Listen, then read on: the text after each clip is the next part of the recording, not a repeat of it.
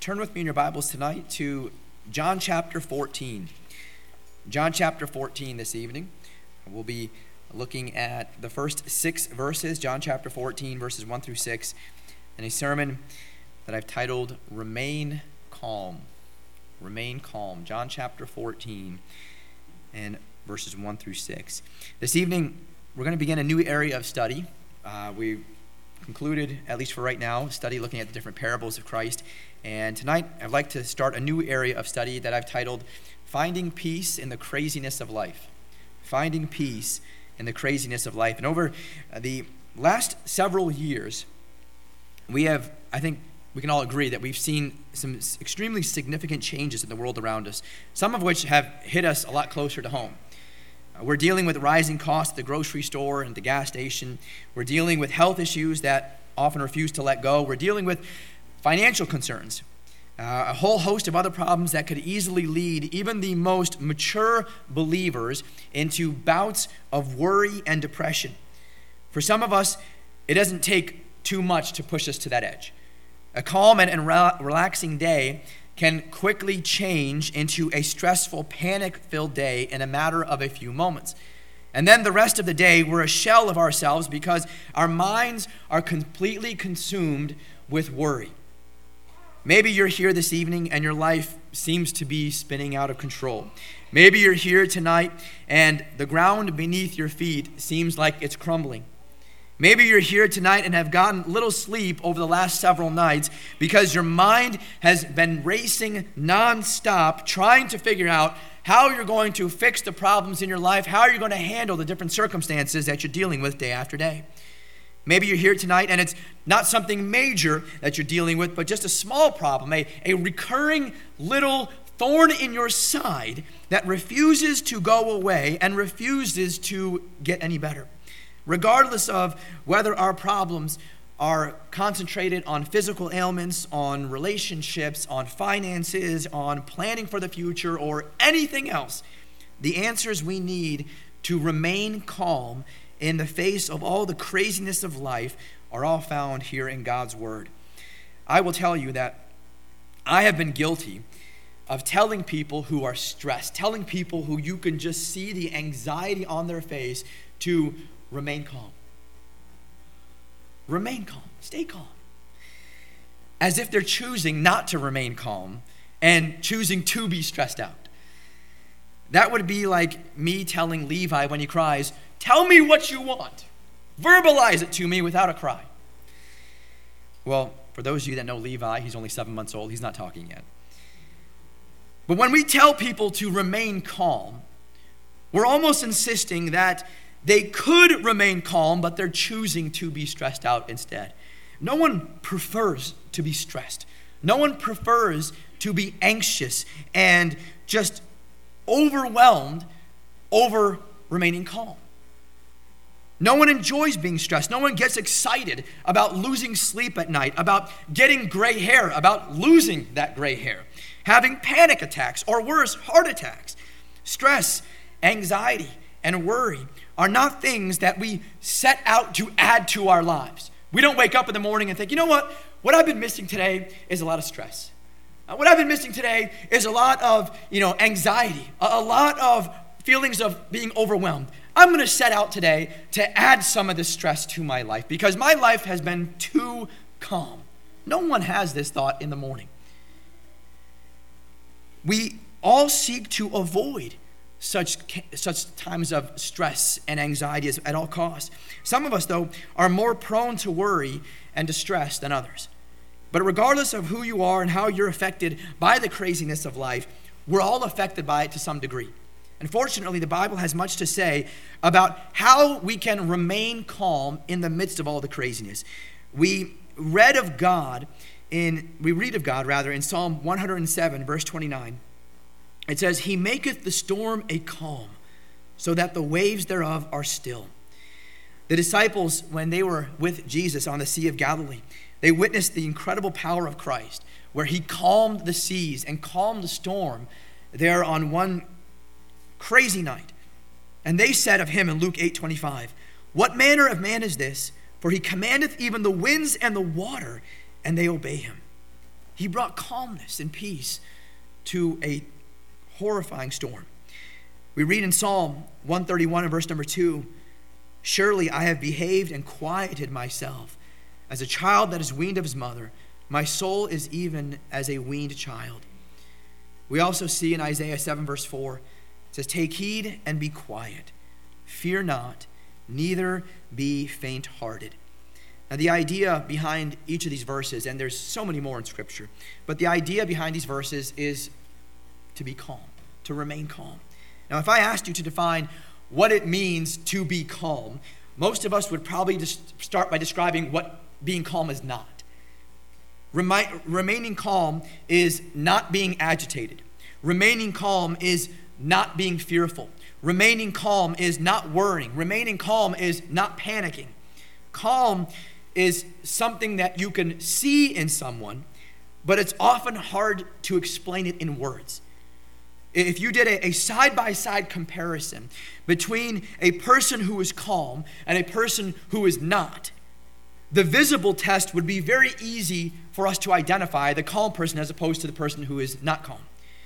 The one who is calm is usually more relaxed, generally is more comfortable, while the one who is not has a look of concern on his face, is restless, constantly fidgeting, probably doing something with their hands, and just can't sit still in general. Now, what I found is that calmness, it requires problems in order for us to identify it. When the storms of life are raging, are you able to remain calm? Now, let me go the other way with some of these questions. When trouble arises, are you panicked? When things don't go according to your plan, do you begin to lose your mind? When problems begin to mount, do you get stressed? If you answered yes to any of those questions, or all of them, pay close attention. My purpose here this evening is to show you biblically what we should be doing during the stressful times of life. The best example we have in everything with regards to our lives and all things is to follow after what Christ has done. And in John fourteen, verse number one, Jesus starts off by saying these words, "Let not your heart be troubled. Let not your heart be troubled." Jesus spoke these words because he was sincerely wanting his disciples to remain calm. He knew that their hearts were troubled, just as he knows our hearts today are troubled. Each of us may have a different level of tolerance with regards to the problems that we face and, and how much we can face. But each of us eventually reaches a point where we begin to worry, where we begin to stress, where we get anxious, where we begin to lose heart. And some people get there right away. Others, it takes a whole lot to pile on their lot before anxiety and stress really kick in. Either way, the Lord has encouraged all of us to not let our hearts get troubled when those problems seem to mount. Some people think that the Christian life should be a problem-free life. Wouldn't that be a great life to sign on to? Problem-free. Get saved and never experience another problem for the rest of your life. People would be flocking to Christianity if that was true. I hate to discourage anyone, but the truth is that once you trust in Christ, you're most likely going to add even more problems to your life than what you had before. Nowhere in Scripture do we read about the Christian life not coming with problems. Jesus warned us that troubles would accompany our journey through life and that the path of obedience to him would also add persecution from the world. But Jesus also said this in John sixteen and verse number thirty-three. He said, "These things I have spoken unto you, that in me ye might have peace. In the world you shall have tribulation, but be of good cheer. I have overcome the world." Jesus dealt with his fair share of troubles during his life and ministry. In John eleven and verse number thirty-three, we see Jesus in a particular difficult situation. It says, "When Jesus therefore saw her weeping, and the Jews also weeping which came with her, he groaned in the spirit." And the Bible says he was troubled. This was at the death of his dear friend Lazarus. The very next chapter, as he felt the shadow of the cross getting closer and closer and heavier and heavier, we read about Jesus saying in John twelve twenty-seven, "Now is my soul troubled, and what shall I say? Father, save me from this hour. But for this cause came I into this hour. Now, as Jesus spoke there, he's feeling the weight of the cross getting heavier with each passing moment. And there in John chapter twelve, he is not that far. This is, this is his last week before going to the cross. He knows that this is what he came to earth to do, but he's still human as much as he is God. And he was troubled in his spirit, troubled with the weight of what he was about to take on. When Jesus spoke of being betrayed, in the very next chapter, in John chapter thirteen, he said this in John thirteen, verse twenty-one. It says, when Jesus had thus said, it says, he was troubled in spirit. He was troubled in spirit. In every way, Christ knows what you and I are going through in this life. Hebrews four fifteen reassures us. It says, for we have not an high priest which cannot be touched with the feeling of our infirmities, but was in all points tempted, like as we are, yet without sin. Everything that you'll ever face in life, every circumstance that you'll ever come up with, every instance that is going to bring a problem or a circumstance that is unfavorable in your life, Christ knows what you're going through. He knows every struggle that you're going to face. He knows the concerns you have, and he can sympathize with all of your weaknesses. The passage that we'll be looking at here this evening was originally spoken by Christ to his disciples hours before he would be arrested, hours before he would eventually be crucified. The disciples were growing increasingly anxious about their own life situations, how much their life was going to change once Christ left. And Jesus offered these words here in John chapter fourteen as a source of comfort and encouragement to his, who his, to his disciples who were visibly troubled during a very difficult time. And notice what we read, what we read here. John fourteen, follow along in your Bibles as I read verses one through six. Let not your heart be troubled. Ye believe in God, believe also in me. In my Father's house are many mansions. If it were not so, I would have told you. I go to prepare a place for you. And if I go and prepare a place for you, I will come again and receive you unto myself, that where I am, there ye may be also. And whither I go ye know, and the way ye know. Thomas saith unto him, Lord, we know not whither thou goest, and how can we know the way? Jesus saith unto him, I am the way, the truth, and the life. No man cometh unto the Father, but by me.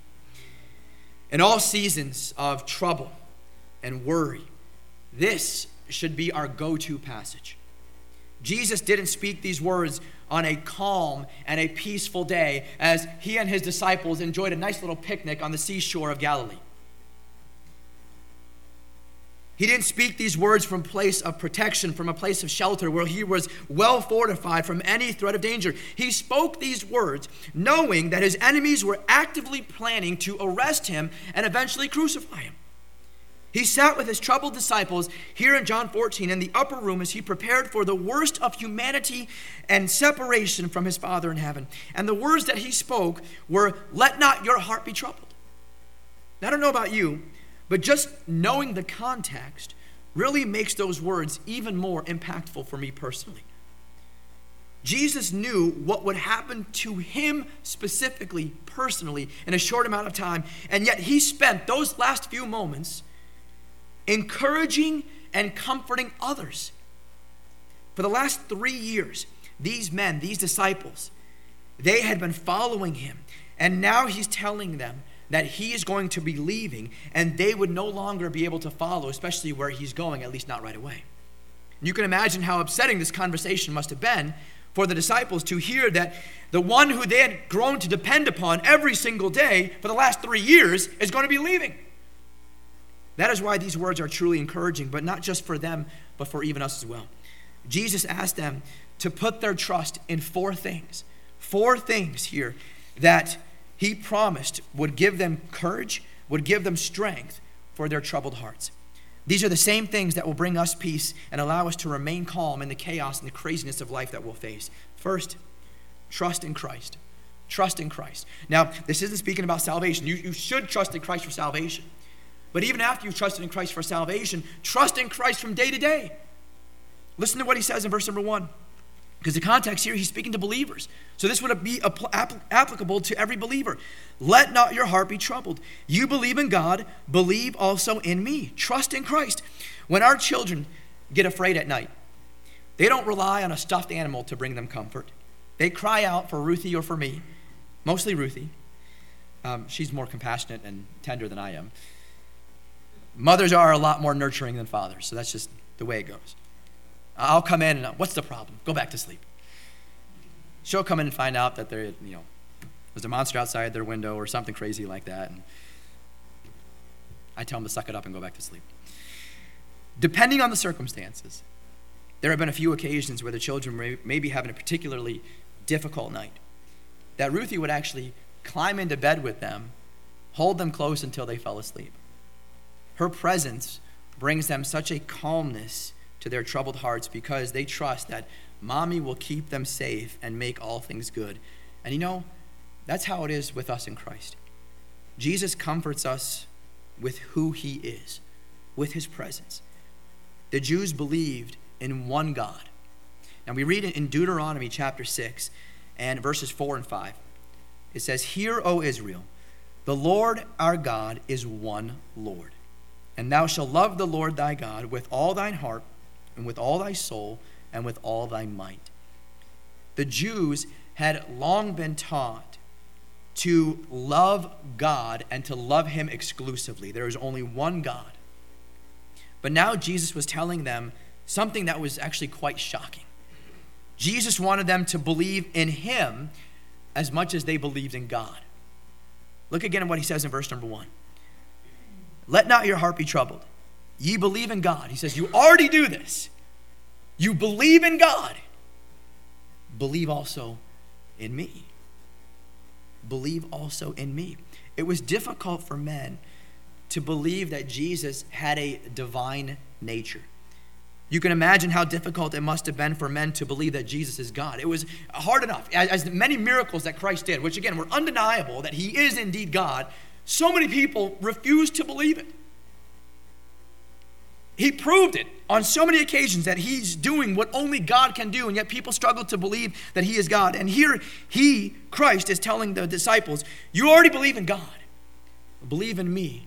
Trust in me from day to day as well as you're doing with God. It wasn't until after Christ's resurrection, though, that they fully began to understand everything that Jesus had previously told him about him truly being the Son of God.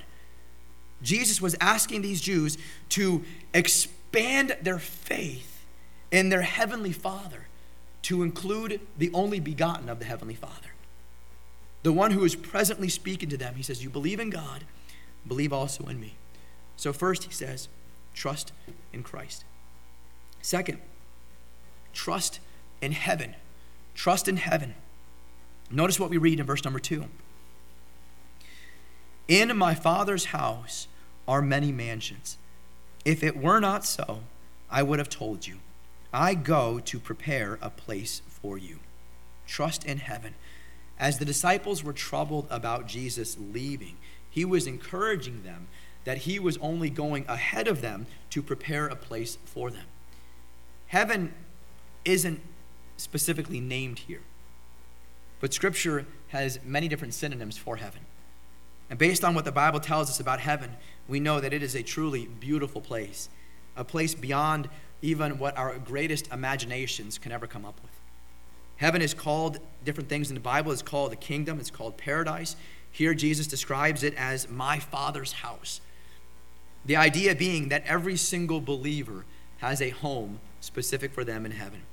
Every person, I don't care who you are, what your upbringing is, every single person longs for a home. It doesn't matter how humble a place it may be. We all long for a place that we can call home. There's a sense of security. There's a sense of comfort in our homes. And that is why when we're away for sometimes any duration of time, we get homesick. Because even if we're on vacation and we're sleeping in a bed that's more comfortable than ours, we still enjoy the comforts of our own home in a place that's less fancy than when we're staying on vacation sometimes. Throughout the history of the world, we see this longing of every single person. And that is why when people come into substantial wealth, one of the first things they do is they either build their dream home or they purchase their dream home. Now, we all have this idea of what our dream home might look like. And unfortunately, some people get so consumed with the idea of their dream home and never get any enjoyment out of what they currently have, because it's always something else that they're dreaming about, and they never actually get it. In North Carolina, there is the Biltmore House. Some of you may be familiar with this. The Biltmore House that was built by George Washington Vanderbilt the second, who nearly depleted his entire fortune, and he had a massive fortune to build this incredible, huge estate. He only was able to enjoy it for a couple years before he died. Listen to this. The house has over two hundred fifty rooms. two hundred fifty rooms, thirty-five bedrooms, forty-three bathrooms. I can't even imagine how long it must take to clean that building. I can't even imagine what the electric bill or the heating bill must look like to heat that place. In California, there is the Hearst Castle. This was built by William Randolph Hearst. The man actually died of a heart attack before the house was completed.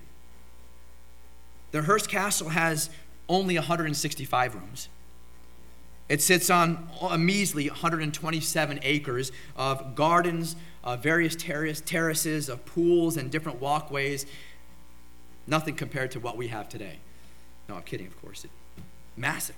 But in both cases, tourists enjoy them more than the owners ever got to enjoy them. These modern-day mansions, that's a mansion. two hundred fifty rooms, one hundred sixty-five rooms, these are mansions. These modern-day mansions, compared to the heavenly mansion that Christ is preparing for us, look like rundown tool sheds. We all live here on earth and in houses of different shapes and sizes. Some of us rent, some of us own, some of us live rent-free. Either way, we must remember that it is not the house that makes the home. A true home is made of love, is made of relationships, is made of peace. Heaven may be filled with many mansions, but no architecture, no engineering, no crown molding, no granite countertops, no stainless steel appliances, no in-ground pool is gonna what is gonna be what makes our heavenly mansion special to us. I have no idea if any of those things are gonna be present. What makes our heavenly home precious and special is the presence of the Lord. That is what makes a heavenly home. I may not know what you're presently going through. You may not know how you, how all that the present issues that you're dealing with are going to be resolved, what the outcomes are going, are going to be. But rest assured, knowing that God has it all figured out. God will use the circumstances in your life not to stress you, but to stretch you, so that you grow in maturity, that you understand that your citizenship rests not in this world where all the problems always exist, but your true home rests in the mansion that is awaiting you in heaven because of your faith in Christ. Heaven is real. Heaven is real, and it is the eternal destination of every single believer. And Christ has gone ahead to prepare a place that is specific for each believer. That should bring every one of us comfort. I don't care what you're going through. We may not be in heaven yet, but it has power for us right now. The reality of heaven, it extends hope to every single person here on earth. The reality of heaven helps focus our goals and focus our aspirations. The reality of heaven brings comfort to our hearts, even when we lose a loved one. When we think of when we shall one day be received into heaven, we realize that there is nothing insignificant about any of us. We are children of God's kingdom. We are bound for heaven. Heaven is real, and it is the eternal home for all who believe in Christ. Trust in Christ, trust in heaven. Third, trust in Christ's promise. Trust in Christ's promise. Look at verse number three here in John chapter fourteen. And if I go and prepare a place for you, I will come again and receive you unto myself, that where I am, there ye may be also.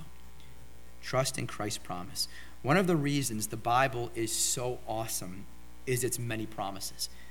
It is filled with promises for those who trust in Christ. If you're a believer, why wouldn't you want to read God's word and learn more about what God has promised you? There's so much comfort for the believer who spends time reading God's word and the many promises that are there for us.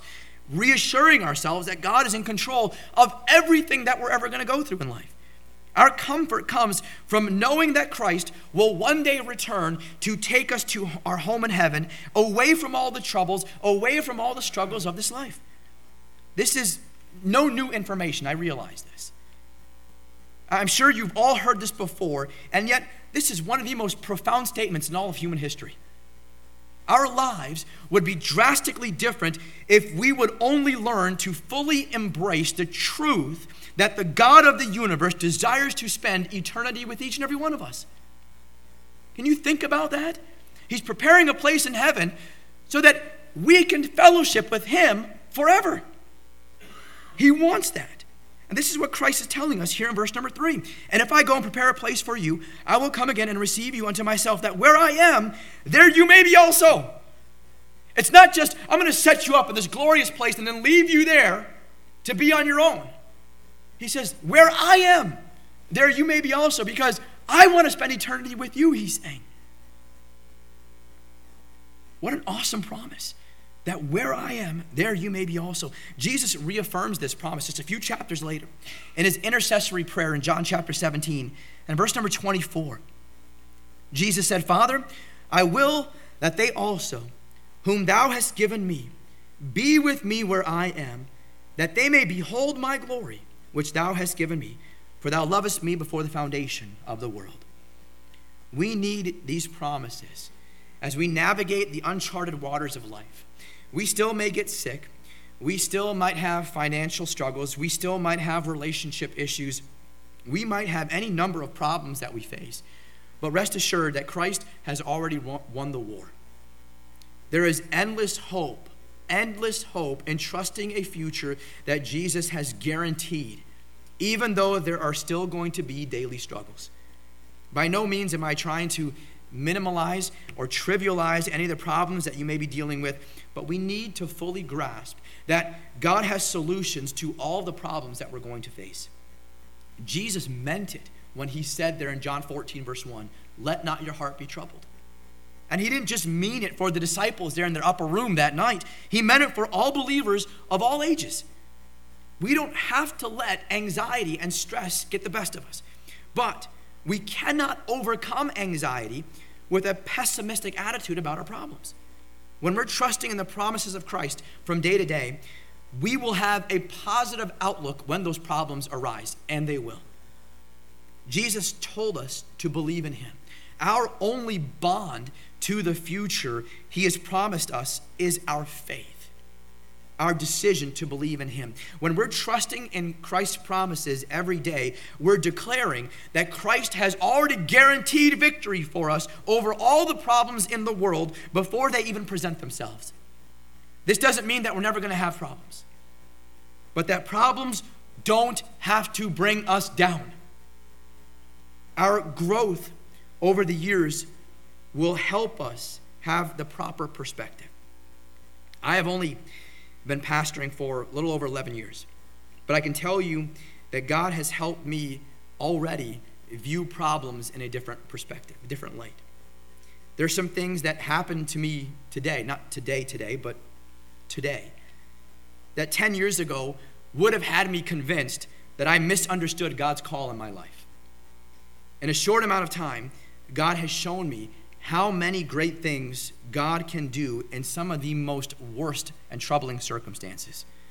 I cannot tell you the number of times that God has proved himself to me faithful and trustworthy and has given me never a reason to ever doubt that he is fully in control. Trust in Christ's promises. And then fourth, the last point, trust God's plan. Trust God's plan. Look at verses five and six here in John fourteen. Thomas saith unto him, Lord, we know not whither thou goest, and how can we know the way?